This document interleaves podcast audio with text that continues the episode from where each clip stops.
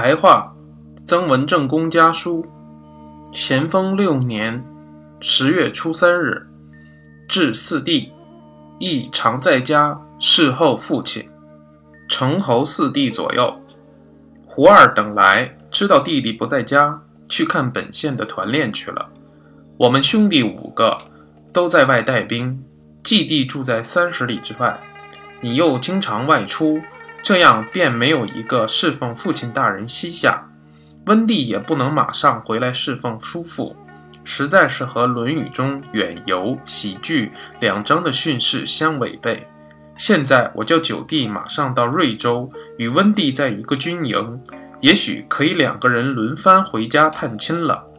成帝，你适合时常在家，以尽人子问寒问暖的职责，不合适去干预外面的事情。自主自主。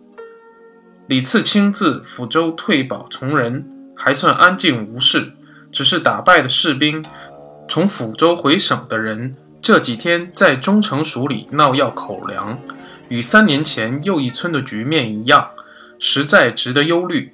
明年请老师，父亲大人的意思想请曾香海，很好很好，这个人品学兼优，我一向来佩服。弟弟可以修书一封，派专人去聘请。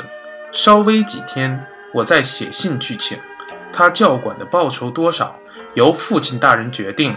我从军营寄回来。